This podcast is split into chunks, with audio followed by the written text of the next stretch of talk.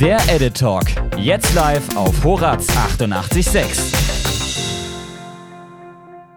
Hallo und herzlich willkommen zum Edit.Talk. Heute wieder mit Luis und Luisa und heute sind wir sogar in einem Raum. Yay! Yay, endlich mal. Es hat, ich glaube, jetzt 7 Folgen gedauert. Die 7. Folge, ja. Bis wir es endlich mal geschafft haben. Also für euch zum Hintergrund, wir saßen ja immer räumlich getrennt im Horatz-Studio. Einer von uns immer im Nebenraum, der umfunktioniert wurde zu einem zweiten Studio und der andere dann am Mischpult, wegen Corona natürlich. Und deswegen sind wir jetzt das erste Mal wirklich quasi Auge in Auge, im Angesicht zu Angesicht gegenüber voneinander, was mal wirklich eine coole Erfahrung ist, glaube ich. Ja, genau. Wir haben uns hier so ein kleines Home-Studio quasi aufgebaut und produzieren jetzt einfach mal eine Folge Remote. Das mit dem Remote, das hat auch ein paar Hintergründe, denn ihr habt es sicher selber natürlich mitbekommen, die Vorlesungszeit, die ist jetzt vorbei. Es gibt keine Vorlesungen mehr, die uns an die HDM direkt locken. Und aus zeitlichen Gründen haben wir jetzt einfach mal gedacht, okay, wir kehren dem Horatz-Studio erstmal den Rücken und haben die Technik natürlich auch zu Hause, alles. Also das können wir alles ganz easy hochprofessionell aufnehmen. Also wenn ihr das hier sehen würdet, neben mir stehen 2 Laptops auf einem Bett, rechts noch ein dritter Laptop, Mikrofon überall, 5 Bildschirme. Also das ist legendär, auf jeden Fall. Das Setup steht auf jeden Fall sehr gut. Aber deswegen, wir sind ja noch heute nicht hier, um über unser Setup zu reden, unbedingt, auch wenn es noch so professionell ist. Nein, wir wollten natürlich ein bisschen über Edit nochmal reden, denn die Vorlesungszeit ist vorbei und unsere CVD-Zeit ist jetzt ja auch seit dem letzten Donnerstag quasi vorbei. Und solange die Erinnerungen noch frisch sind, wollen wir das Ganze mal ein bisschen Revue passieren lassen. Ein ganz schwieriges Wort, genau, denn wir haben in diesem halben Jahr, in diesem Semester ja wirklich sau viel jetzt gemacht und das wollen wir heute alles nochmal, wie gesagt, ein bisschen rekapitulieren, mal gucken, was dabei für uns rausgesprungen ist und ich glaube, das wird eine sehr interessante Folge, weil wir einfach mal ein bisschen reden werden auch. Genau, und wir können ja einfach mal chronologisch anfangen, würde ich sagen. Der Semesterstart war ja eigentlich ganz cool. Wir sind an die HDM gekommen für unser Setup-Seminar vom CVD-Seminar. Und haben uns eigentlich so das erste Mal richtig in Präsenz gesehen. Ja, das war ein sehr schöner Moment, muss ich sagen. Weil es stimmt halt echt, wir hatten 3 Online-Semester. Wir haben uns nur mal in der Webcam gesehen, wenn die Leute die Webcam natürlich anhatten. Und dann sitzen da plötzlich irgendwie so, ja, wie viele sind wir? Wir sind ja auch sau viele. 26, 27, 28, irgendwie sowas. Irgendwie sowas. 2 Leute sind ja noch dazugekommen dann bei uns im Semester. Und dann saßen wir da das erste Mal direkt und haben uns da gesehen und haben da miteinander geredet so und ja, das war schon ein schöner Moment auf jeden Fall und war auch wichtig, weil letzten Endes haben wir damit quasi die Weichen gelegt für das ganze kommende Semester. Aber wie hast du das Setup-Seminar denn so empfunden? Also ich hatte da richtig Bock drauf. Ich hatte richtig Bock, mir was Cooles zu überlegen für Edit, das nochmal richtig so zu pimpen, nochmal so den letzten Feinschliff rauszuholen. Auch voll Bock, so mit euch dran zu arbeiten, wenn man so dann das erste Mal irgendwie so richtig mit seinen Kommilitonen zusammenarbeitet. Ja, also mir hat es richtig Spaß gemacht. Klar, es war mega anstrengend und als ich nach dem ersten Tag nach Hause kam, ich war so platt, ich wollte nur noch in meinem Bett und schlafen. Und dann, als man am zweiten Tag hin ist, war man so, okay, jetzt ist man wieder voller Energie und hat voll Bock, nochmal richtig Gas zu geben. Aber ja, es hat sich, glaube ich, gelohnt, dass wir da so viel Arbeit reingesteckt haben. Hat sich auch gelohnt, weil du gerade nochmal das mit dem anstrengend gesagt hast. Ich kann mich da auch noch dran erinnern, so vormittags waren eigentlich alle richtig motiviert, so ja, wir machen jetzt Edit, cool. Dann kam die Mittagspause und ein mittelmäßiges Mensaessen teilweise und dann, hat man schon gemerkt, es liegt einem jetzt ein bisschen schwer im Magen und so langsam nimmt die Motivation auch ein bisschen ab. Aber das ging allen so. Das ging, wie gesagt, Frau Bader wahrscheinlich auch ein Stück weit so. Es ist anstrengend natürlich, gerade nach den Ferien irgendwie, dann plötzlich irgendwie wie lange gingen die denn immer? Also wir waren ja so bis 16 Uhr meistens dann. Ich glaube, am ersten Tag waren wir sogar bis 17:30 Uhr oder so da. Haben wir echt lang gemacht, ne? Ja, das ging schon lange auf jeden Fall. Also so ein richtiger voller Arbeitstag. Und man hat ja dann auch nicht so viel Pause gemacht. Wir haben wirklich auch richtig durchgepowert, ne? Mhm. Aber wie gesagt, es hat sich gelohnt. Ich habe da jetzt gerade die letzten Tage auch nochmal drüber nachgedacht und so. Und ich denke mir so, ja, ohne dieses Seminar, da würden wir jetzt wahrscheinlich wie so ein Kutter irgendwie so ein bisschen trieblos auf dem Wasser treiben und sowas und wüssten gar nicht, wie wir jetzt das Ganze hätten machen sollen. Ja. Deswegen also auch an alle, die jetzt das nächste Semester ja zum Beispiel dann auch machen, da gibt es dann ja neue CVDs. Es sind zwar anstrengende Tage, und es sind dann auch noch 2 weitere anstrengende Tage, weil ihr ja noch ein anderes Modul dann auch noch im Blog absolvieren werdet. Aber es lohnt sich tatsächlich. Also genießt die Zeit auch ein bisschen. ihr werdet da wirklich sehr viel lernen und mal gucken, wie es ja auch stattfindet, ne? Also für uns war es halt die erste Präsenzvorlesung die richtige und das war für uns natürlich auch nochmal ein ganz großes Highlight. Ja, man hat seine Kommilitonen endlich mal richtig kennengelernt. Ja. Ich glaube, das ist so das, was ich nicht vergessen werde oder mit dem immer verbinden werde. Auf jeden Fall. Ja, auf jeden Fall. Aber da merkt man auch gerade mal, wie krass so die Corona-Pandemie auch so unser Studium beeinflusst hat am Ende. Total, ja. Also, dass man sich da auf den Blocktag im 4. Semester freut, weil man die Leute mal sieht. Mhm. Das muss man sich auf der Zunge zergehen lassen, so was eigentlich so seit Day One selbstverständlich sein sollte. Aber Here we are, wir kennen es ja auch nicht anders. Nee, deswegen. Wir sind einfach die Corona-Generation. Genau, die Corona-Generation. Aber die Corona-Generation, die hat dann ja wirklich da 2 Tage ganz cool gearbeitet. Gab es so eine Situation noch bei dem Blog-Seminar, die dir so richtig im Kopf geblieben ist? Standardjournalistenfrage, ich weiß, aber... Nee, gar nicht. Ehrlich gesagt, wirklich nicht. Es ist irgendwie so ein homogener Haufen irgendwie in meiner Erinnerung. Ich habe wirklich eigentlich nur noch das so ein bisschen in Erinnerung, dass man viel diskutiert, viel mit Frau Bader im Gespräch ist, Frau Bader Ansätze gibt und wir dann darüber so ein bisschen diskutieren. Genau, das ist eigentlich so das, was mir in Erinnerung geblieben ist. Ist vielleicht auch das Beste am Ende, weil genau darum geht es ja auch bei der ganzen Veranstaltung. Und wenn die dann vorbei ist, dann hat man nochmal 2 Tage SNA-Blocktage. Darauf gehen wir jetzt nicht weiter ein, einfach aus thematischen Gründen. Ne? Aber dann ging es ja auch direkt dann los. An dem ersten Dienstag dann im Semester hatten wir dann ja unser erstes CVD-Meeting, quasi unsere Redaktionssitzung. Und ich muss ganz ehrlich sagen, ich fand es dann schon sehr schade, dass die irgendwann dann wieder so ein bisschen ins Online abgedriftet sind. Und weil es hat einfach funktioniert. Es hat einfach davon gelebt, dass man sich in Präsenz getroffen hat. Ja, da konnte man einfach viel besser diskutieren. Man konnte sich austauschen. Und wenn dann irgendwie eine Hälfte in Präsenz halt ist und die andere daheim, ist schwierig, weil die anderen einfach nicht mitdiskutieren können. Und dann können sich halt nur die beteiligen, die halt vor Ort sind. Was natürlich, ja klar, man kann es irgendwie nicht ändern dann durch die Pandemie, aber ist halt schade einfach für das Thema, was man gerade diskutiert. Ja, auf jeden Fall. Ich habe es auch immer genossen. Also ich muss auch sagen, ich habe natürlich eine sehr, sehr privilegierte Position. Ich wohne quasi neben der HDM. Für mich ist es, ich kann mich theoretisch um 8 Uhr aus dem Bett quälen und dann, gut, da würde ich dann ein paar hygienische Sachen wahrscheinlich vernachlässigen, aber rein theoretisch könnte ich einfach, rüber spazieren, wenn ich Lust und Laune habe. Für die Leute, die jetzt einen weiteren Anfahrtsweg haben, ich glaube, du hast einen etwas weiteren Anfahrtsweg. Es geht, also ich bin dann irgendwann so eigentlich wollte ich um 6.30 Uhr aufstehen. Ist es irgendwann 6.45 Uhr geworden, das war immer schon sehr knapp, aber ich habe es immer pünktlich geschafft. Aber das war schon immer so dieser Dienstagmorgen. Es war jetzt nicht schlimm, sich zu überwinden, weil man wusste ja, wofür man es tut und das CVD-Seminar hat auch eigentlich immer Spaß gemacht. Und dann hatte man quasi noch den ganzen Tag, um produktiv zu sein. Von dem her war das jetzt nicht schlimm, da ein bisschen früher mal aufzustehen. Aber man musste dann schon manchmal mit sich ringen, wenn es da morgens irgendwie geschneit hat und total kalt war und einen gefühlt weggeweht hat. Da hat man dann schon manchmal gefragt, wofür mache ich das eigentlich? Auf jeden Fall, ja, also gerade wenn das Wetter draußen richtig schlecht ist und wir sind halt im Wintersemester, da passiert das natürlich einfach. Da ist es dann natürlich so, okay, da kann man dann mal die Widerstände so ein bisschen verstehen. Aber diesen einen Punkt mit dem, dass man in der Hochschule produktiv ist. Ich fand dieser Dienstag, wir hatten dieses ganze TVD-Ding ja auch immer am Dienstagmorgen um 8.15 Uhr gehabt. Ich fand, der Dienstag war immer der Tag, der sich am meisten nach Hochschule angefühlt hat. Ja. Weil nach dem TVD-Ding, zum Beispiel Luisa und ich, wir haben uns dann öfter noch getroffen, um irgendwie die nächste Folge vom Edit.Talk zu besprechen halt die Interviews vorzubereiten. Ich habe mich dann noch mit meinen Kollegen vom CVD-Team getroffen. Wir haben dann noch unsere Sachen geplant. Dann war noch irgendwann HDM Newstime, Topformat. Gab ein Interview mit Elisabeth Peroni, gerne mal vorbeischauen. Haben wir dann noch unsere Redaktionssitzung gehabt und so.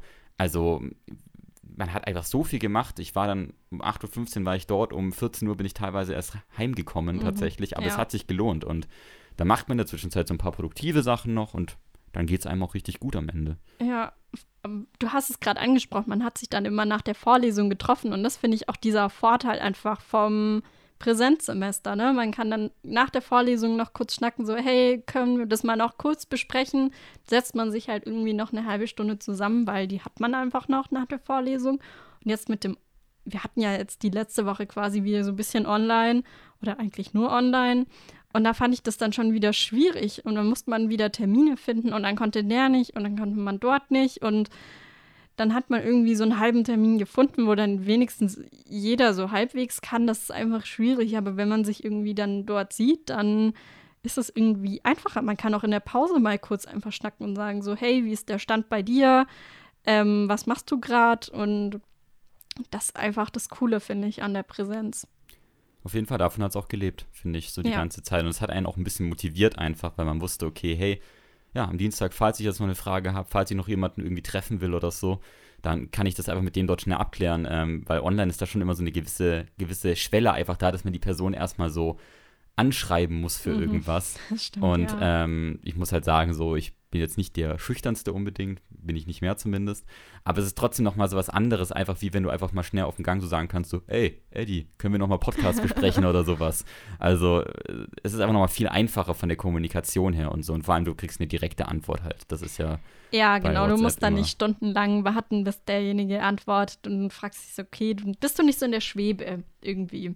Das ist ganz angenehm. Wenn du das gerade aber so sagst, das ist genau der Punkt, unsere letzten Konversationen, also ich möchte da keinem einen Vorwurf machen. Ich habe da auch nicht immer so gut geantwortet. Ja. Aber wir haben jetzt für die Folge edit.Talk haben wir auch mal geschrieben so ein bisschen. Mhm. Und warte mal, das war so das Ding.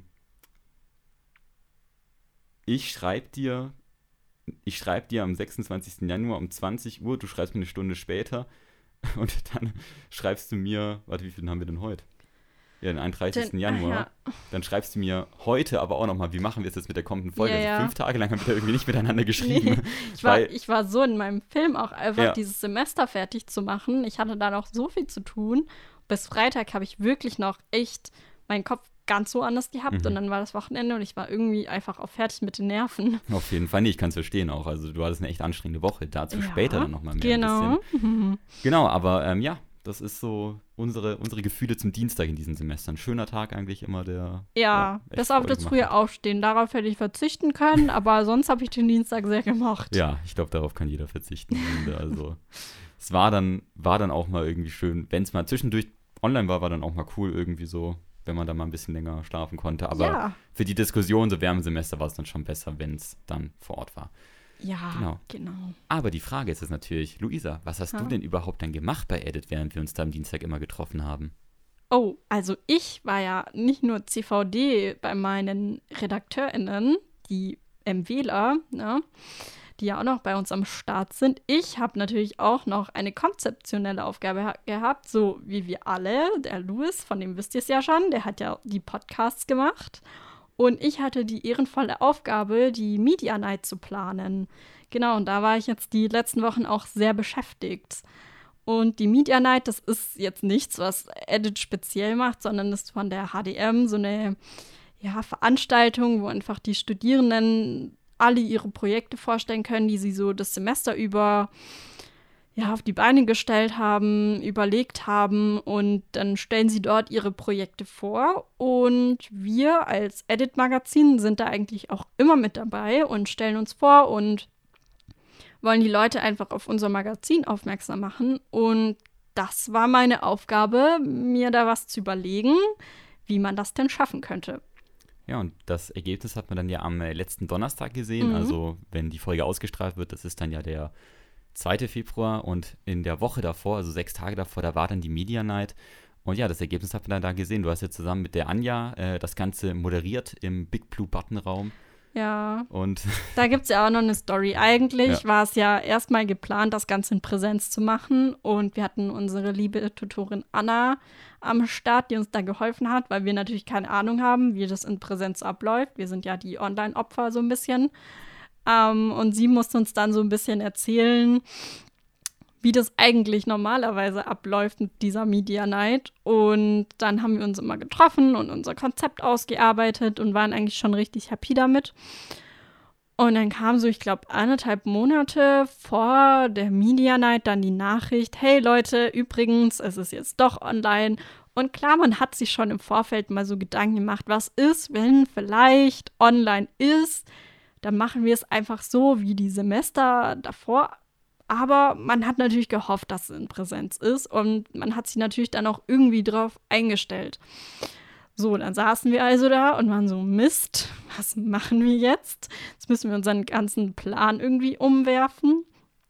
Und wir wollten oder wir sollten eigentlich dann im CVD-Seminar unser Programm oder ja, unser Konzept vorstellen. Und eigentlich, ja, wir hatten ja dann nichts so wirklich. Dann haben wir uns überlegt, okay, schaue ich mal so ein bisschen, was wurde in den letzten Semestern gemacht, und anhand dessen haben wir dann so einen ganz, ganz groben Plan aufgestellt. Also wir kamen mit einem sehr groben Zeitplan, mit der Idee, die halt in den letzten Semestern schon da war.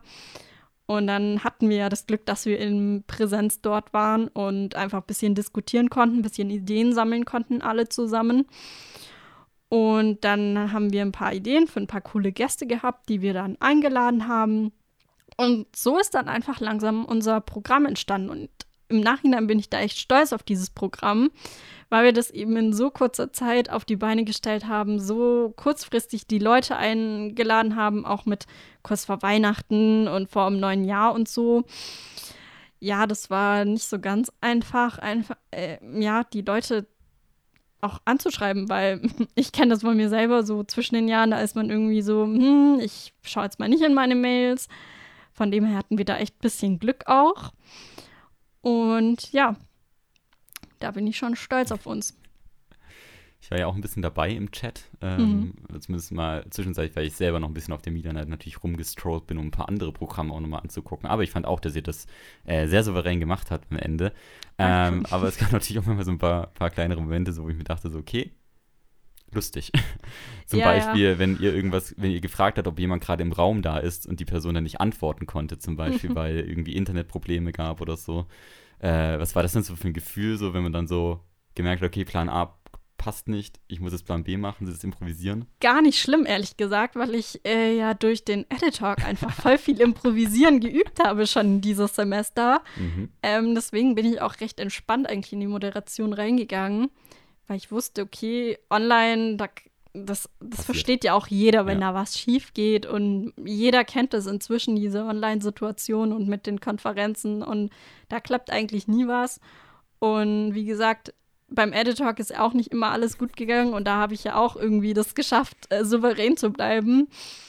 Und deswegen war das gar nicht schlimm. Da hat man dann einfach durchgezogen, ne? Das heißt, ich habe zusammen mit Chris die Media Night, Grüße an Chris, by the way, habe ich die Media Night zusammen angeguckt, online halt, wir haben uns über Discord getroffen, ne? Und ich habe da auch die ganze Zeit gesagt, ja, Luisa, die weiß eigentlich, wie man moderiert jetzt irgendwie, genau, da muss man sich keine Sorgen eigentlich machen. Und um Anja habe ich mir auch keine Sorgen gemacht, also nicht, dass es jetzt falsch rüberkommt, aber ich weiß, also da hat sich das Semester... das merkt man voll, ne? Da hat sich das gelohnt auf jeden Fall, da mal ein bisschen Radioluft zu schnappern. Aber war es jetzt... Okay, ich weiß es, aber es war ja nicht deine erste so, ich nenne das mal In-Vision-Moderation, also dass du gesehen wirst, wenn du moderierst. Nee. Aber live vielleicht die erste. Nee, tatsächlich auch nicht. Ich habe in der Schule schon angefangen zu moderieren. Das war jetzt auch nicht mein erstes Event, das ich moderiert habe. Ich habe tatsächlich unser Abi-Konzert damals schon moderiert. Natürlich ein bisschen was anderes, weil man einfach quasi nur die Acts anmoderieren muss und da nicht ein Gespräch irgendwie noch führen muss. Aber es ging ja schon in die Richtung, und das mit auf der Bühne stehen und so ist nochmal vielleicht eine andere Nummer, als jetzt vor 20 Leuten in einem Raum so ein bisschen so ein Interview zu führen. Von dem her, ja, man lernt mit seinen Aufgaben, ne? Auf jeden Fall. Merken wir ja auch immer hier alle 2 Wochen, wenn wir da auf Sendung gehen. Total, ja. Genau, ja, aber auf jeden Fall coole Aufgabe, würde ich sagen, am Ende, auch wenn wahrscheinlich am Ende der Stress jetzt richtig groß war noch die letzten Wochen, die Gäste dazu bekommen, aber ich finde, das hat sich auf jeden Fall gelohnt. Ich würde ja sagen, ihr könnt euch das nochmal angucken, aber ich glaube, das geht leider nicht. Ich finde das total schade, weil wir hatten echt mega coole Gespräche und mega Gäste.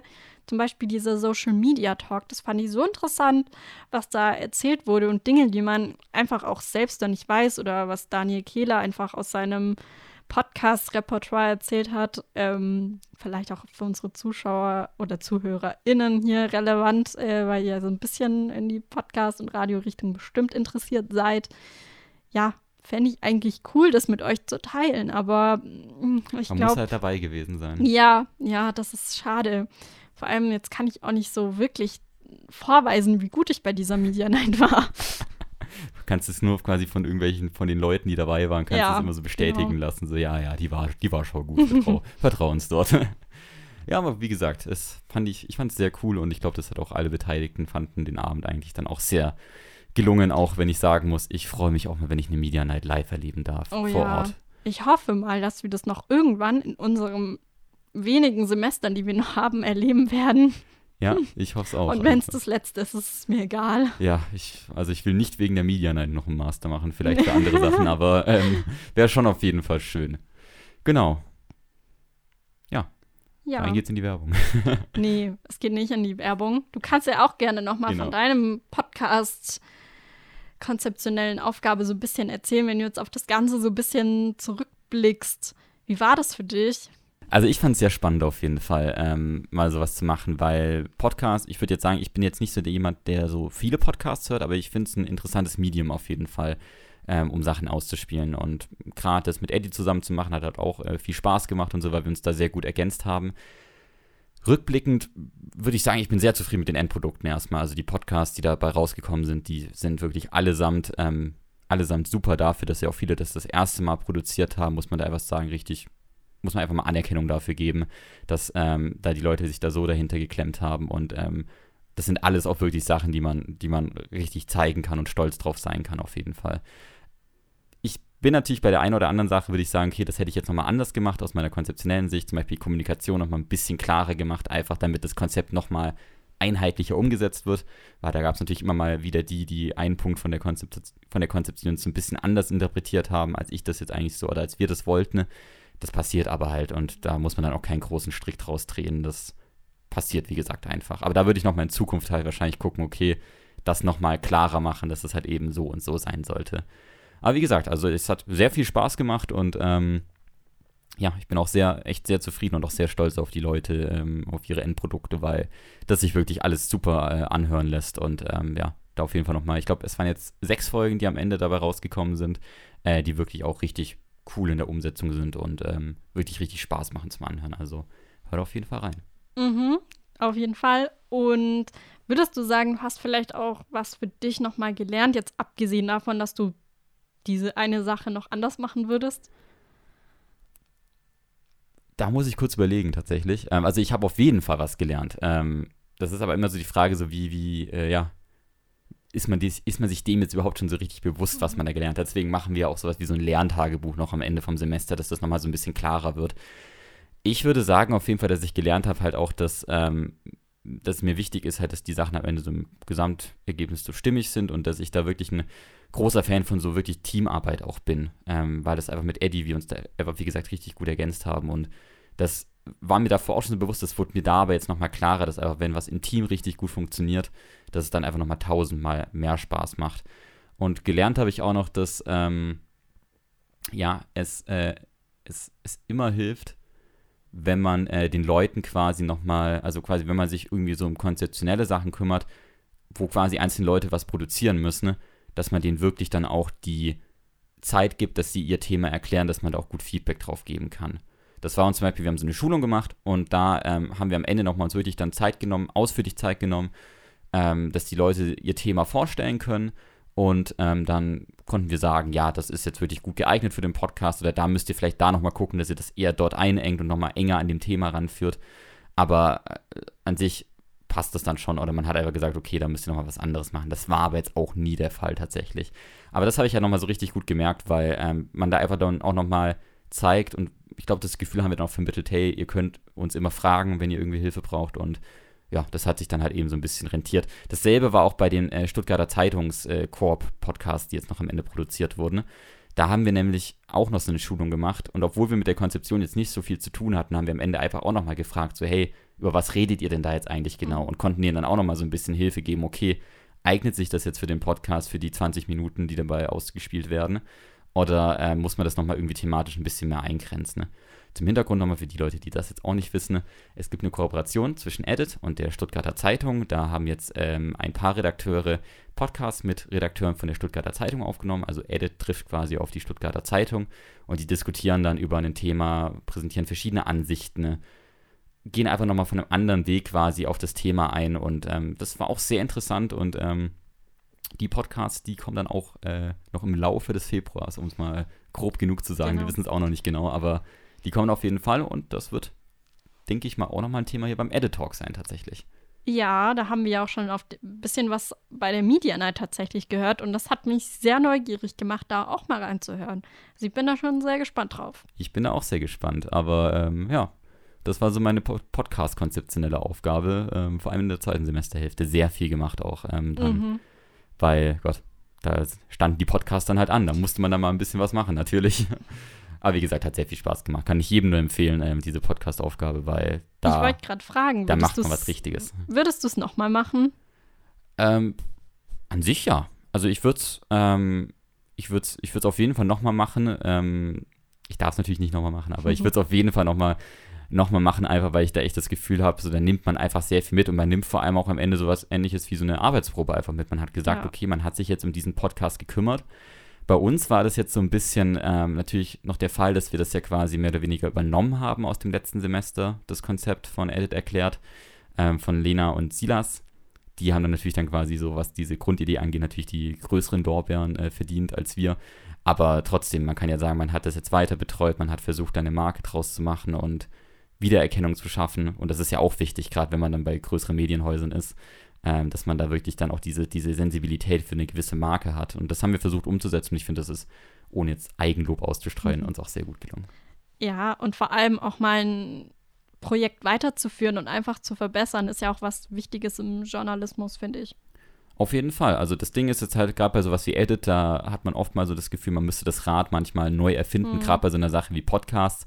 Ich sage jetzt auch, wenn jetzt nächstes Semester ein neuer Podcast kommt, bin ich auch komplett fein mit. Da sollen sich die CVDs einfach was Cooles überlegen, gucken, was für sie richtig ist. Aber so an sich finde ich gerade, dass man im Journalismus gerne mal einfach schauen kann, wie funktionieren denn Sachen, die jetzt zu einem gewissen Zeitpunkt quasi aus dem Boden gehoben wurden, also gewisse Konzepte, wie funktionieren die denn überhaupt in einem Jahr? Und funktionieren sie dann überhaupt in einem Jahr? Und wenn sie funktionieren, dann kann man die ja auch einfach weiterführen, weil man macht damit ja so einen Rahmen quasi, man schafft einen Rahmen, in dem man gewisse Inhalte vermittelt. Und wenn das so ein zeitloser Rahmen ist, dann sehe ich da halt keinen Grund, warum man das jetzt einstellen sollte zum Beispiel, gerade wenn es gut funktioniert hat. Und deswegen würde ich schon sagen, also so Kontinuität im Journalismus ist schon wichtig, gerade auch für die Wiedererkennung, wie gesagt. Ja, das stimmt. Und wir hatten ja nicht nur unsere konzeptionellen Aufgaben, das haben wir ja vorhin schon angesprochen, sondern wir haben ja auch noch unsere RedakteurInnen in unseren Slots betreut. Und wir waren ja so ein bisschen die Exoten vielleicht unter den CVDs, weil wir nicht die CRPR2Ts betreut haben. Ich habe es ja vorhin schon angesprochen, ich war bei den MWlern, also den Medienwirtschaftlern.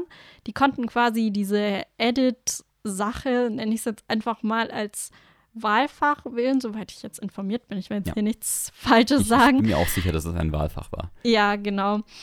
Und da war so ein bisschen tatsächlich die Herausforderung, dass die ja im Gegensatz zu den 2Ts noch gar keine journalistische Vorerfahrung hatten. Wie war das bei dir? Relativ ähnlich eigentlich. Also wir hatten die Master aus dem Studiengang Crossmedia Publishing. Die Grundbedingungen waren aber relativ ähnlich. Es gab eine, die hat auch CRPR studiert, mit der Vertiefungsrichtung PR allerdings. Und da war es dann auch so, dass die natürlich auch nicht so dieses Journalistische gelernt haben, so wie wir jetzt so in diesem Detail. Die haben mal so einen Überblick über die Darstellungsform bekommen, wissen natürlich auch so die groben journalistischen Grundsätze, klar. Also da lässt der Dozent natürlich auch nichts, sag ich mal, dem Zufall. Aber grundsätzlich waren es halt eben keine ausgebildeten Journalisten. Und das ist natürlich für die Leute, die sie dann betreuen, nochmal eine andere Herausforderung.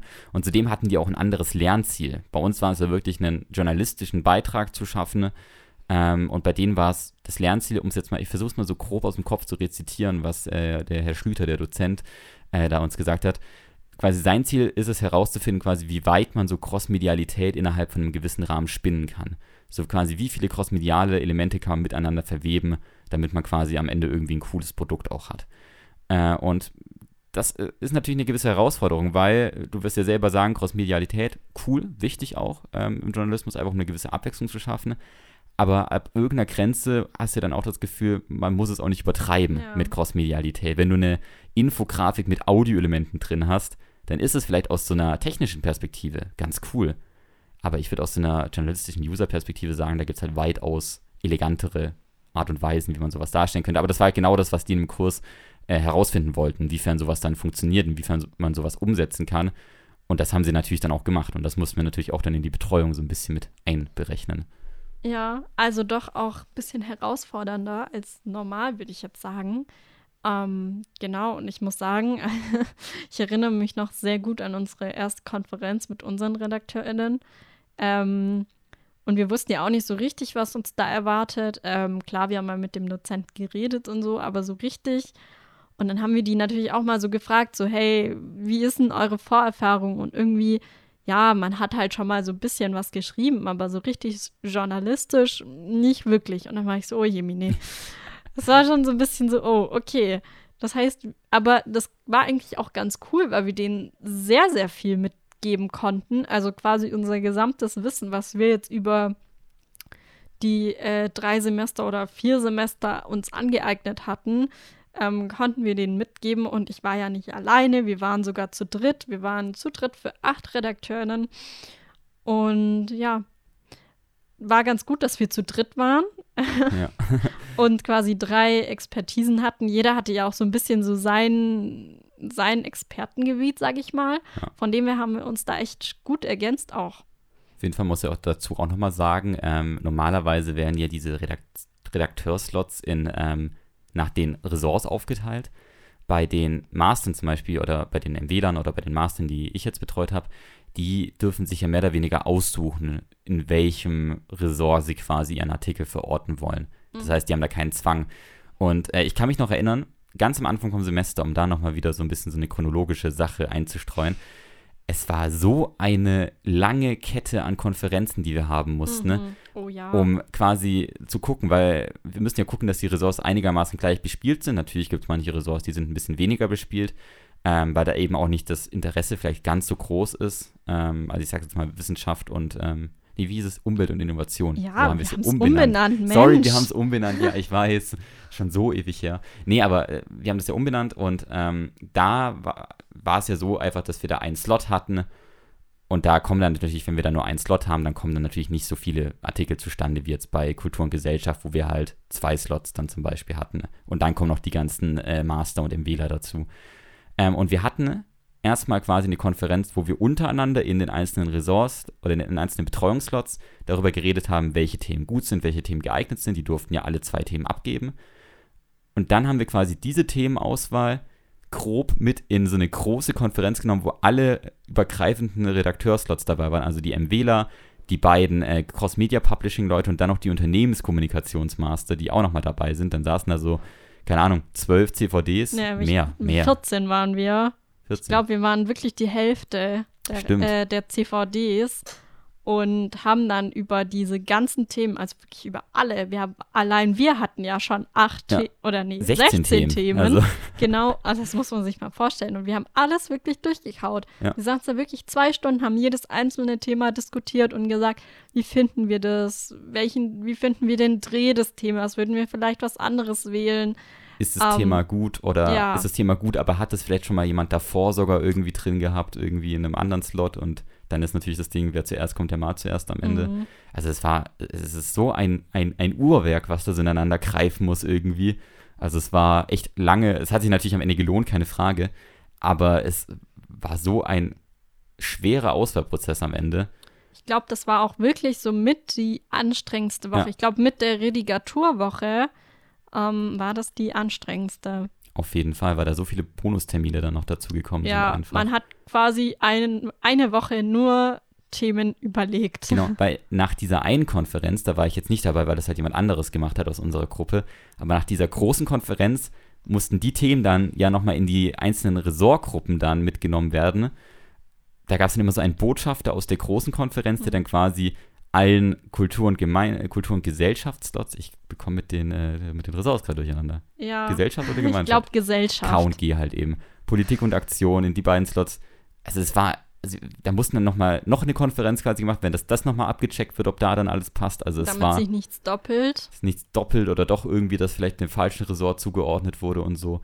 Also es war echt eine Kette, eine sehr interessante Kette, aber wenn man es mal so von außen betrachtet, was da so, da siehst du halt richtig so einen Ablauf, so einen richtigen Workflow halt. Ja. Ist sehr interessant mal anzugucken auf jeden Fall. Und erst nach diesen 5000 Konferenzen konnten wir quasi das Thema an unsere Redakteurinnen vermitteln und denen sagen, hey, das ist es jetzt geworden.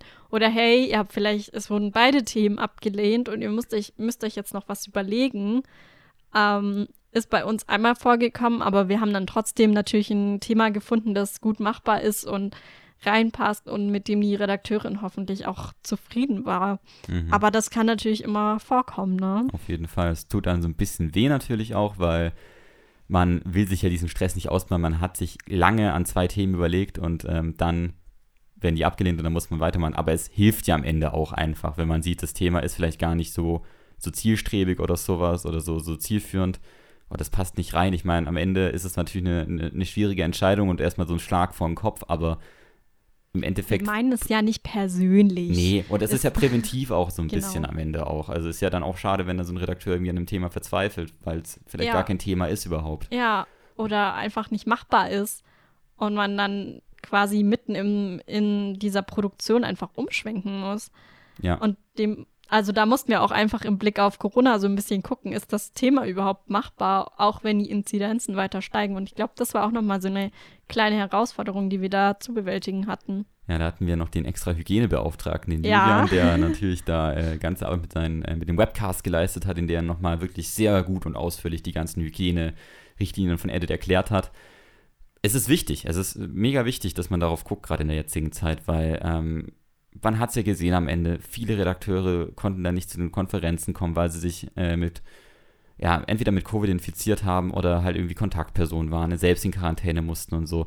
Und das ist einfach gerade die Zeit. Und deswegen ist es halt nochmal wichtiger, dass man da nochmal ein Auge drauf legt. Und ja, wäre halt schade, wenn man dann wegen so einer Sache dann halt irgendwie sein Thema nicht umsetzen könnte.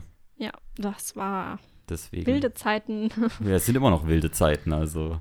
Das hoffe, stimmt. Also wir saßen ja da und dachten so, ja, wird wahrscheinlich schlimmer, aber dass es so schlimm kommt, ich glaube, das hätten wir sich ausmalen können. Also man hat es so geahnt vielleicht, aber man hat es vielleicht auch ein bisschen verdrängt sogar schon ein bisschen, weil man wollte es ja nicht irgendwie. Man hat es anders gehofft, sage ich mal so. Ja, aber trotzdem haben wir dann ganz gut mit den Redakteuren alles arbeiten können. Ich meine, ein Großteil von der Kommunikation, die lief dann ja eh weiter über E-Mails, über WhatsApp und auch über dann halt die Zoom-Update-Treffen und sowas. Genau. Aber weiß nicht so, wie hast du das denn so auch noch mal so mitbekommen, so gerade diese Zusammenarbeit mit den Redakteurinnen, wenn du da Feedback gibst, wie ist das angekommen allgemein? Also die haben das tatsächlich gut angenommen, weil sie, glaube ich, auch gemerkt haben, dass wir wirklich Ahnung haben von dem, was wir da erzählen, also ich hoffe es zumindest. Und die haben dann unser Feedback auch sehr freudig aufgenommen und haben es wirklich auch gut umgesetzt, gerade auch beim Redigieren, wo ja wirklich, also wir haben teilweise die Texte komplett neu geschrieben oder komplett nochmal umgeworfen, Struktur verändert. Und das ja schon, man hat an diesem Text gearbeitet und dann kommt da so jemand und redigiert dir den ganzen Text um, ist ja schon erstmal so, da siehst du, hey, was willst du jetzt von mir? Aber das haben die echt gut angenommen und die Texte sind dadurch so viel besser geworden. Man hat es dann, also wir haben ja die Texte redigiert und dann hatte man ja nochmal so eine schöne Schlusskonferenz und allein was da dann für ein Sprung war zu dieser Schlusskonferenz, war echt enorm. Und dann konnten die ja nochmal nacharbeiten bis zur finalen Abgabe und jetzt sind die Texte annähernd perfekt, würde ich sagen. Annähernd perfekt, ja. Kann ich aber nur so bestätigen. Ich habe mich da so ein bisschen an meine Zeit als Redakteur zurückerinnert und ich habe da auch so überlegt, wie habe ich den Feedback damals angenommen und ich muss sagen, ich habe das Feedback nicht immer so, also ich habe es immer acknowledged, so ein Stück weit, aber ich habe es auch nicht immer umgesetzt, weil ich mir dachte, ich weiß es doch eigentlich besser. Aber so rückblickend würde ich sagen, okay, vielleicht hätte ich da doch nochmal das ein oder andere Stellschraubchen vielleicht wirklich drehen müssen und sowas, weil es einfach wirklich hilft, also... Die Leute haben ja echt viel gelernt in diesem dritten Semester. Das wussten wir da natürlich auch nicht unbedingt, dass wir quasi da jetzt auch schon so auf diesem Level sind, wo wir uns selber so zutrauen würden, dass wir da so gutes Feedback geben können. Aber ich habe dann auch mir selber gesagt, so hey, meine CVDs damals, die haben einfach wirklich gesagt, wenn sie was verbesserungswürdig finden, und das würde ich gerne auch so umsetzen, weil am Ende hilft es halt wirklich nur. Ob sie es umsetzen, das ist ja die andere Sache. Also da habe ich ja letzten Endes keinen großen Einfluss drauf. Aber es soll zumindest mal gesagt werden auch und dann halt auch immer so gesagt werden, dass man sagt, hey, das sieht jetzt nach sehr viel Verbesserungsbedarf auf. Ich weiß nicht, ihr kennt ja sicher diese Funktion bei Word, wo man so Änderungen nachverfolgen kann und dann wird ja alles so rot angestrichen und irgendwie so Dutzende Kommentare. So sah es auch komplett rot. Genau. Und dann muss man auch mal sagen, so hey, das sieht jetzt nach sehr viel Anstreicharbeit aus, aber vieles davon sind auch grammatikalische Sachen. Ja. Das ist kein großes Ding. Aber guckt euch die Sachen mal an, überlegt, ob ihr das umsetzen wollt. Wir finden, dass es einfach nochmal euren Text ein bisschen tiefgründiger, reichhaltiger macht. Und genau, das sind alles Verbesserungsvorschläge von uns. Wie ihr die umsetzt, das ist natürlich euch überlassen am Ende. Genau, wir haben einfach den RedakteurInnen auch immer gesagt, wenn ihr unser Feedback umsetzt, es wird euren Text nochmal viel, viel besser machen. Also klar, wir wissen jetzt um Gottes Willen auch nicht alles, aber einfach, was man schon an Erfahrungen hat, kann man auch gerne immer mitgeben, finde ich. Und allein schon, wenn man den Text jetzt redigiert, egal von wem, finde ich, macht das so einen Text immer besser, einfach wenn jemand von außen nochmal drauf schaut. Egal, ob er jetzt krass viel Erfahrung hat oder noch nicht so viel Erfahrung, es wertet so ein Text einfach enorm auf und wir haben dann zu denen einfach gesagt, hey Leute, wir haben euch das jetzt so mitgegeben, das ist unser Feedback, so würden wir es machen und wir waren uns da auch eigentlich immer recht einig, was zu verbessern ist, Gott sei Dank.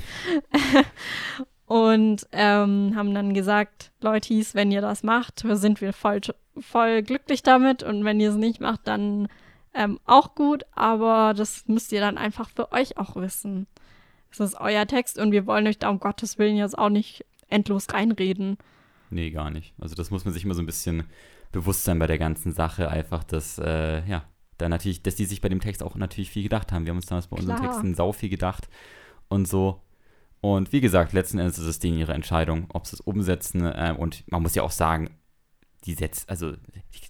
das klingt immer so abwertend irgendwie gerade, aber die Redakteure, die setzen das ja auch größtenteils auch um. Also bei uns war es so, dass da wirklich die ganzen Verbesserungsvorschläge, man hat dann über ein paar Sachen diskutiert auch, was aber auch wichtig ist, dass man dann einfach nochmal auch die Sichtweise sieht, warum die sich das so gedacht haben, dass sie das jetzt so eingebaut haben. Manchmal lag es einfach daran, dass es zum Beispiel aufgrund von Zeit irgendwie vielleicht nicht besser gepasst hat und so. Manchmal sind da ja aber auch wirklich so inhaltliche Überlegungen dahinter. Mhm. Und das muss man dann auch respektieren natürlich, weil, wie gesagt, da haben die sich was dabei gedacht. Man kann dann halt sagen, okay, sehe ich, dann würde ich es vielleicht so machen. Oder man sagt dann halt, ja, ich finde es gut, dass ihr euch da so Gedanken gemacht habt, aber ich würde es halt eher nochmal anders machen, weil dadurch die Wirkung nochmal stärker wird zum Beispiel. Das sind immer so Sachen, aber das haben wir, also da haben wir sehr viel gelernt darüber, so wie man Feedback auch auf gibt jeden Fall. Und auch gut verpackt. Ja, du hast gerade schon angesprochen, vielleicht auch begründen, warum man es jetzt anders machen würde. Ich glaube, das ist auch nochmal so ein Punkt, was gutes Feedback einfach ausmacht, dass die Leute das verstehen, warum man das jetzt anders machen würde. Nicht kommt einfach sagen so, hey, ich finde deinen Text scheiße, mach mal das jetzt anders. Sondern wenn die es auch verstehen, warum sie es anders machen sollen, das ist natürlich, dann haben die auch nochmal einen größeren Lernerfolg, glaube ich.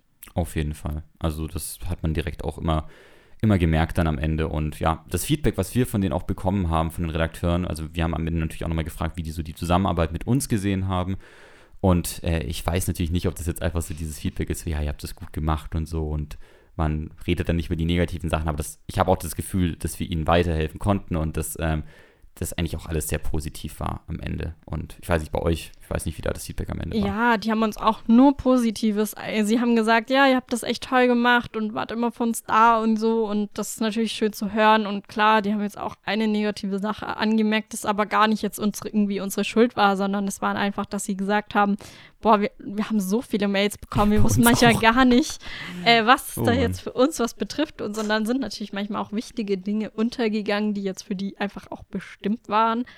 Haben wir gesagt, okay, dann versuchen wir das vielleicht ein bisschen anders zu regeln, ein bisschen dann nochmal die wichtigen Sachen wirklich auf WhatsApp zu kommunizieren und dann irgendwie in den Betreff nochmal zu schreiben, dass es wirklich an euch ist.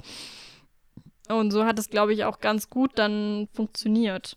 Ja, aber die E-Mails, das ist so eine Sache. Oh, also ja. Allein dieser Kurs, ne? Die wird man aber nicht los, glaube ich. Also, nee, das ist einfach, das ist sau wichtig. Dieser Moodle-Kurs ist auch einfach so, weil da so viele Menschen drin sind mit unterschiedlichen Bedürfnissen, nenne ich es jetzt einfach mal. Allein diese Schulungen. Unsere RedakteurInnen kamen auch immer, ja, welche Schulungen müssen wir denn machen? Und ich immer so, keine Ahnung. Fragt euren Dozenten. Schulungen machen? Ja, ich hatte wirklich keine Ahnung, weil die ja, wie gesagt, aus einem ganz anderen Studiengang kamen. Und welche Schulungen da wirklich dann Pflicht für die sind, da war ich überfordert so ein bisschen auch. Und allein, wie gesagt, über diese Schulungen kamen ja 5000 Mails. Da hätte ich, glaube ich, auch ein bisschen den Überblick verloren. Ja. Also diese Mails, das Ding ist ja vor allem für uns, ist es mit den, also für die Redakteure ist es mit den Mails natürlich schon, die bekommen sau viel, halt, sobald man in irgendeinem Forum dort was geschrieben wird. Wir als CVDs haben aber nochmal Sonderrechte natürlich in dem Kurs. Das heißt, wir sehen sogar auch die Mails von allen anderen Gruppen theoretisch, die für die anderen quasi auf unsichtbar gestellt sind. Das heißt, wir kriegen halt nochmal mehr Mails. Aus den ganzen anderen Slots auch, ja. Ist aber ganz schön, weil dann wusste ich zumindest quasi, wer, ich kann mich da erinnern, da einmal, jetzt habe ich gerade einen Tanktwister drin. Ich kann mich erinnern, als wir den ersten Forumsbeitrag geschrieben haben für unsere Redakteure. Also im Moodle-Forum, kann ich so in Moodle-Foren reinschreiben, um quasi einfach die nächsten Schritte nochmal darzulegen, einigermaßen übersichtlich und an einem Ort, wo es jeder halt findet und jeder sieht.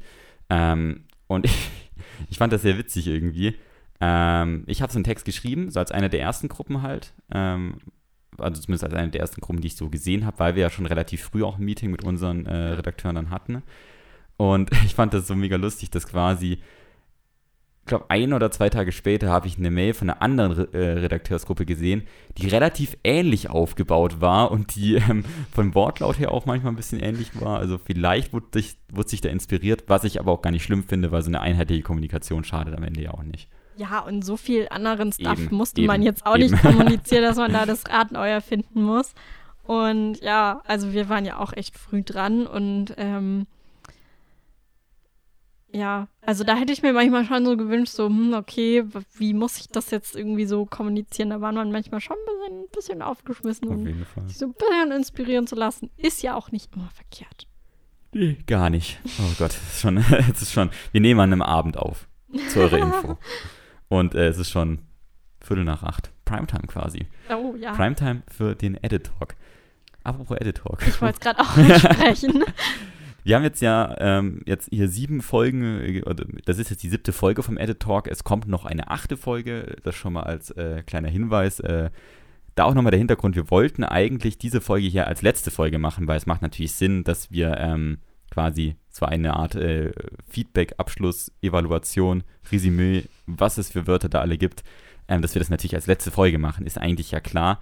Jetzt haben wir es zeitlich aber ein bisschen ummodelliert einfach, weil die Zeit jetzt doch noch knapp wird im Februar und wir jetzt einfach gesagt haben, okay, wir machen die Folge jetzt zuerst. Aber wir wollen die Möglichkeit natürlich auch mal nutzen, ne, um darüber zu reden, was wir denn jetzt überhaupt in dieser Sendung denn alles gelernt haben, weil wir haben das ja einfach übernommen am Anfang vom Semester, dieses Tutorium bei HORADS. Und ich weiß nicht, wie es dir geht. Also ich hatte so ein bisschen Radioerfahrung ja davor. Ich habe ja ein Jahr gearbeitet bei einem Radiosender. Für dich war es die... War es die erste? Es war sehr neu. Ich habe diese Summer School bei Horatz gemacht, kann ich nur empfehlen. Aber sonst hat man nicht wirklich, ich muss gerade mal überlegen, nee, sonst habe ich noch nichts im Radio gemacht. Also ein bisschen Podcast oder Audio-Feature natürlich im Studium, aber sonst gar nichts. Von dem her war ich auch so voll ohne Erwartungen. Und dann beim Kickoff ging es ja eigentlich schon recht schnell zur Sache und wir haben uns dann ja auch recht schnell zusammengesetzt und unser Konzept ausgearbeitet und ich war eigentlich recht hyped, so eine Sendung so alleine zu machen. Alleine? Ja, mit dir. Okay. Du weißt, was ich meine. Ist ja quasi dasselbe. Ja. Ich meine, ohne dass man einen Prof im Nacken hat, sondern man kann sich wirklich dann frei ausleben, so meine ich das. Das fand ich halt auch interessant. Also ich wusste das auch schon davor, weil Sarah, Selina, die haben ja die erste Ausgabe vom Edit-Talk vor 2 Semestern gemacht. Und da wusste ich natürlich auch, dass man da saufrei ist und so, aber haben wir irgendwann mal was von irgendeinem Dozenten oder sowas gehört oder so? Nee, ist ja auch gut, ist ja auch okay, ist ja auch so vorgesehen. Aber es ist trotzdem mal interessant, dass man wirklich sowas komplett ohne irgendwie jetzt quasi noch so eine redigierende Hand oder sowas machen kann, sondern dass man da wirklich saufrei ist und wenn man da mal Probleme hat oder Fragen, dann kann man sich ja an Leon zum Beispiel wenden, ne? Der bei Horatz immer ein stetiger Begleiter ist und dem wir auch zu verdanken haben, dass wir natürlich jetzt diese Sendung so am Ende so machen konnten auch alles. Aber sonst waren wir da relativ autonom, was aber sehr cool ist, weil man sich da einfach mal ein bisschen ausprobieren kann. Ausprobieren und durch dieses Ausprobieren lernt man enorm viel, was funktioniert, wie kann man es besser machen. Ich hoffe, man hört auch, dass wir uns jetzt von der ersten Folge bis zu dieser Folge hoffentlich verbessert haben. Andersrum wäre es jetzt ein bisschen traurig. Ein bisschen traurig. Ich muss aber auch nochmal drauf eingehen. Wir haben tatsächlich nie eine Folge gleich aufgenommen, tatsächlich. Nee, immer anders. Wir haben es immer anders gemacht. Wir hatten die erste Folge, die haben wir im Horatz-Studio einfach live aufgenommen, weil wir da auch noch keinen Gast hatten und so. Das ist so ein bisschen jetzt dieses Format hier. Dann die zweite Folge mit Leonie haben wir vorproduziert im Horatz-Studio. Ja. Beziehungsweise wir haben die Interviews ja immer vorproduziert und dann eingespielt, immer die einzelnen Bits. Die Live-Sendungen waren immer relativ ähnlich, mit bis auf eine Ausnahme. Aber die Interviewproduktionen, die waren immer unterschiedlich. Wir haben nur einmal im Horatz-Studio tatsächlich das Interview vorproduziert. Ja. Die zweite Folge mit Gast, das war dann ja... Mit Humeyra hier bei dir. Mit Humeyra dort, wo du jetzt saßt. Ja, genau, da saß sie. Da saß, genau, und du saßt, glaube ich, auf dem Bett oder sowas. Ja, neben dir, glaube ich, hoffentlich. Ja, ich saß hier auf dem Stuhl und du saßt auf dem Bett. Genau. Ja. Also auch wieder ein wildes Setup. Genau. Dann die dritte Folge mit Theresa. Der dritte Gastfolge nenne ich es jetzt mal. Mhm. Mit Theresa, da warst du nicht da. Genau, da hast du das Interview mit ihr gemacht. Aber auch hier. Dann die, die vierte Folge war das dann schon die mit Julia. Ich glaube, da warst du auch wieder allein, weil ich war einfach komplett ausgenockt. Du warst komplett ausgenockt, genau. Das fand ich aber lustig, weil das war ganz spontan noch, dass wir uns dazu getroffen haben, zu der Folge. Und es war das weirdeste Interview-Setup, was wir je hatten. Denn ihr müsst vorstellen, ich habe hier einen Schreibtisch mit zwei Bildschirmen. Auf dem einen läuft gerade die Aufnahme von Luisa. Und Jude und ich saßen tatsächlich nebeneinander und haben, während wir geredet haben, die quasi die Aufnahme gesehen, wie sie halt so vorangeht. Wir haben uns nicht ins Gesicht geguckt, was ein sehr weirdes Setup war für ein Interview tatsächlich. Aber hat funktioniert am Ende. Also, ihr seid ja Interviewprofis beide. Ja, genau, wir sind ja richtige Interviewprofis, das stimmt. Und dann die letzte Folge mit Eddie, die letzte Gastfolge mit Eddie, da war es so, dass du ja von zu Hause aus zugeschaltet wurdest, weil wir keine Vorlesung hatten. Genau. Und deswegen bist du nicht hier hochgefahren. Eddie ist, natürlich, weil Eddie ein Schatz ist, ist er natürlich hier hochgefahren zu mir, weil wir uns noch irgendwie, ja, wir wollten uns eigentlich gar nicht treffen, aber wir haben es ja trotzdem dann gemacht. Genau, aber wir haben es nie gleich aufgenommen. Die Sendung haben wir alle gleich aufgenommen oder live ausgestrahlt, mit Ausnahme von zweien, weil die mit Julia haben wir ja vorproduziert aus dem Homeoffice, mit Handy. Qualität bei dir, glaube ich. Ach, wirklich krass. Ja, aber hat man kaum gehört. Nee, Also man hat es gehört, aber das haben wir auch gesagt davor. Nee, aber dann hatten wir noch die Folge, wo du krank warst und ich dann alleine im Horatz-Studio saß und dann die Folge alleine machen musste. Genau. Und das muss ich sagen, auch ein Learning, was ich gehabt habe, Radio alleine ist anstrengend. Boah, ja, ich bewundere immer die ModeratorInnen. Ich höre ja ab und zu tatsächlich auch Radio. Man glaubt das kaum. Die junge Generation hört Radio. Nein, aber wenn ich so, jetzt auch, wo ich hergefahren bin, die Moderatorin dann allein im Studio und dann muss sie sich da irgendwelche wilden Anmoderationen für die Lieder ausdenken. Ich bin immer so, krass, Props. Ja. Das macht am meisten Spaß, aber Anmoderation für Lieder auszudenken. Das machen wir jetzt hier nicht so viel beim Edit-Talk, weil es ja um den Talk geht und weil wir das Ganze noch als Podcast dann auch verwerten wollen und Podcast-Lieder ist immer so ein bisschen schwierig wegen Lizenzen und so. Aber als ich dann am Radio gearbeitet habe, ich habe mir einfach oft mal so gedacht irgendwie, hey, ich rede jetzt mit meinem Co-Moderator über ein Thema, was mit dem Liedtitel zu tun hat. Zum Beispiel Dreams von Beck. Bekanntes Lied aus 2015, glaube ich. Da haben wir davor mal über Träume geredet. Und ich habe das Thema extra quasi an den Tag gebracht, wegen halt Träumen und so. Ja. Und dann so passend zum Thema, hier jetzt, Dreams von Beck und so. Und das macht so viel Spaß. Und ich liebe die Gesichter von den Leuten, die das dann nicht kommen sehen haben und sich dann einfach denken, was ist das für ein Typ, was für ein dummer Wortspielkönig. Also. Ja, tatsächlich. Also wenn ich dann auch Radio höre und ich als Moderatorin oder Journalistin achte natürlich dann auch auf die Moderationen, um mir vielleicht auch ein bisschen was abzuhören oder zu gucken. Und dann bin ich manchmal echt so, wow, also krass. Dieser Bogen, ne? Über wie viele Ecken die dann auch manchmal das Wortspiel gemacht haben. Das ist oder krass. Die fangen dann mit irgendeinem Satz an, komplett random, und dann kommen sie wieder, um dieses Lied dann final anzumoderieren, auf diesen Satz zurück. Und ich sitze dann so im Auto und denke mir so, wow, krass. Wilde Anmoderation. Ja, aber beim Edit-Talk hatten wir natürlich auch wilde Anmoderation. Und zwar nicht nur in der Folge, wo Eddie zu Gast war. Die Wildhaftigkeit in Person. Aber wie war es denn so für dich so ein bisschen? Das war ja schon eine Konstante für uns im Semester. Das war nicht so was wir, also wir haben es natürlich schon immer versucht, mit anderen Sachen zu vereinbaren. Gerade mit unserer Dienstagsvorlesung zum Beispiel haben wir uns danach öfter getroffen. Aber es war für uns ja schon ein fester Bestandteil von unserem Semester. jede Woche haben wir irgendwas da gemacht eigentlich. Ja, aber ich fand es auch gut, weil ja, man musste immer so, eine Woche hat man zum Vorproduzieren und die andere Woche kümmert man sich um die finale Sendung.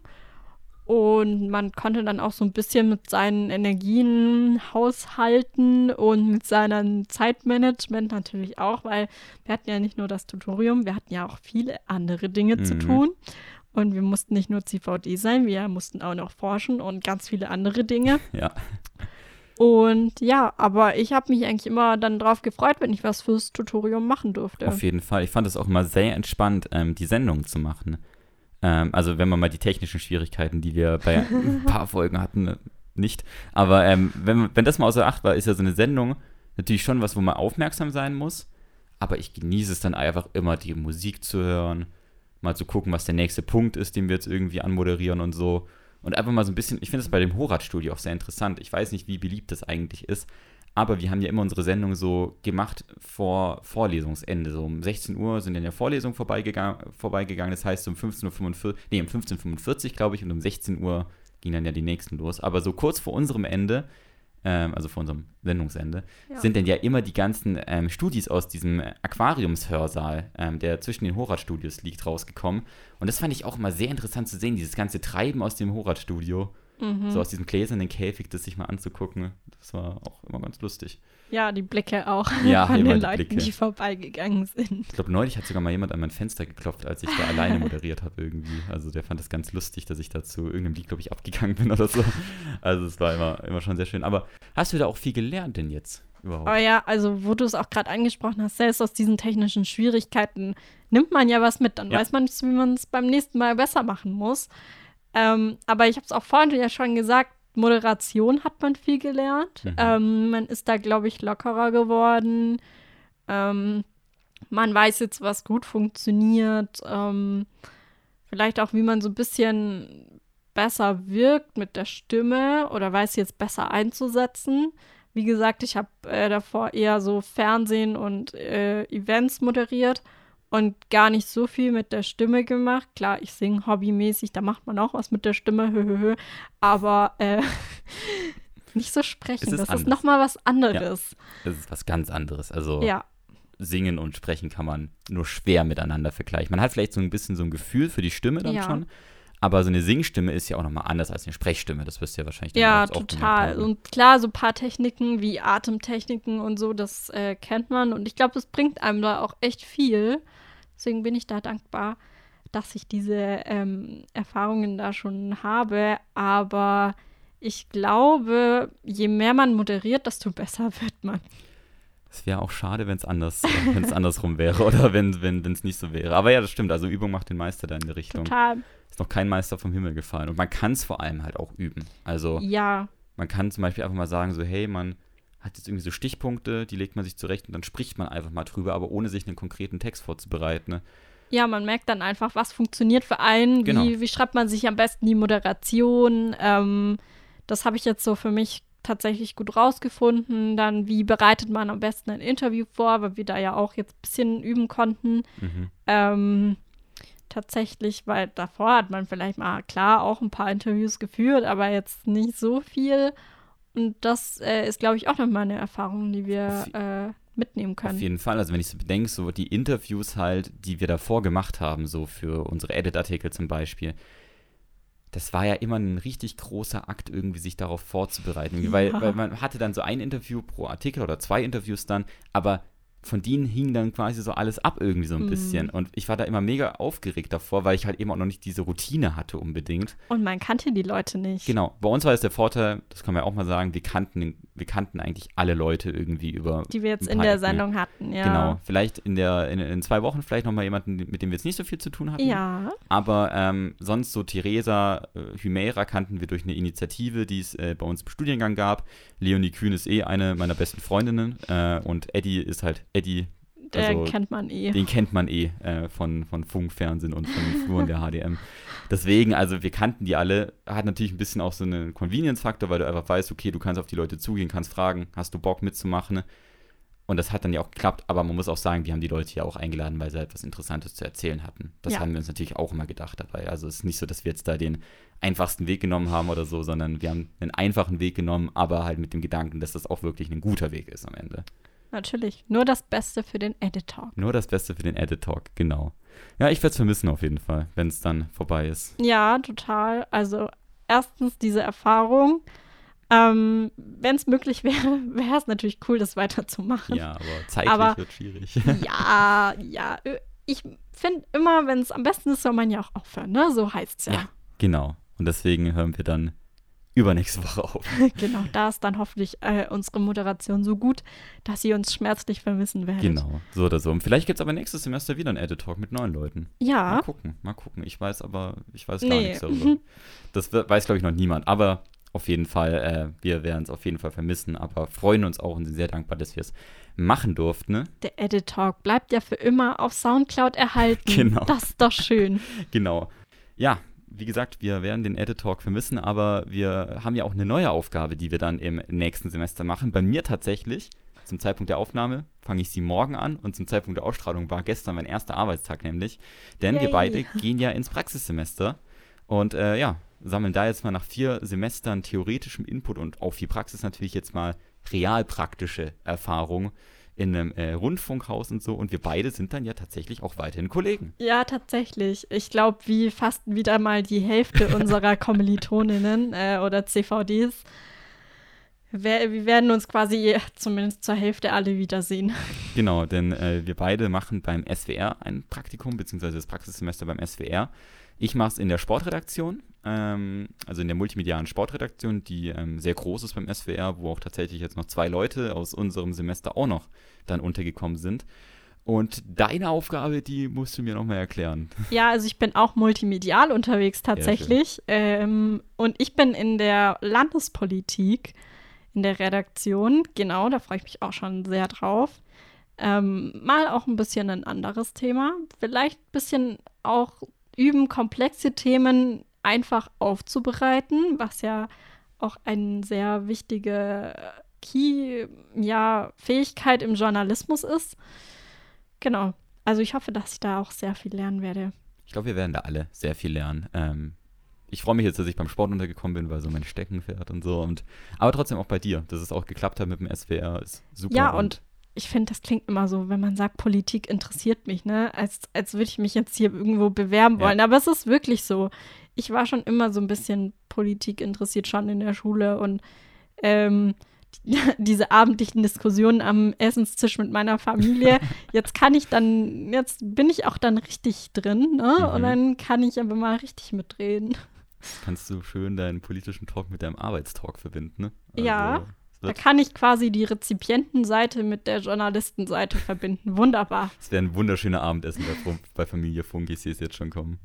Also da kann sich deine Familie drauf freuen. Aber ich freue mich wirklich mega drauf. Und ja, vielleicht, wenn es nochmal ein Talk-Format gibt in Zukunft auf Edit, vielleicht sind wir dann ja auch auf Horatz von Edit.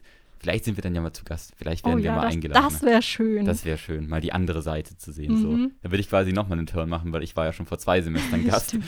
War ich Host und dann war ich wieder Gast. Ich bin so ein bisschen wie Thomas Gottschalk gefühlt, der dann immer wieder kommt, überall dabei. Ja. Wobei Thomas Gottschalk jetzt wirklich ein sehr, sehr hochtrabender Vergleich ist wahrscheinlich. Ja. Naja, top, die Wette gilt, dass es ein cooles Praxissemester wird und ich denke mal, das wird auf jeden Fall eine Erfahrung, die uns bereichern wird. Auf jeden Fall und wir werden mit sehr viel neuem Wissen über Journalismus und Sport bzw. Politik zurückkehren.